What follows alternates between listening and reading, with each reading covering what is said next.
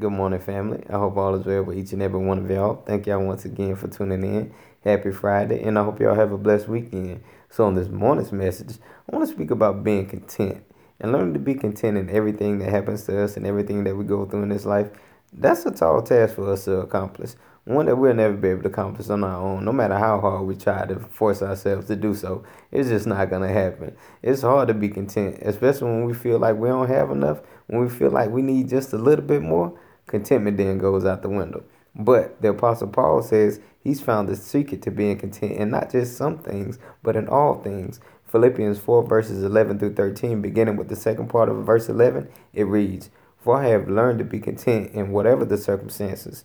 I know what it is to be in need, and I know what it is to have plenty. I have learned the secret of being content in any and every situation, whether well-fed or hungry, whether living in plenty or in want. I can do all this through him who gives me strength." So the question on the table to ask ourselves is, what is our focus on when it comes to being content? Is it in material possessions, or are we going to believe in the promises of God that we can be content in Christ Jesus alone?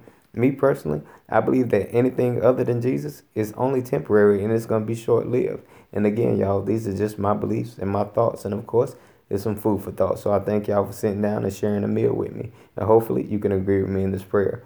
Lord Jesus, keep our minds stayed on you, that we may find our contentment in you and you alone. And it is in your name that we pray. Y'all have a blessed day.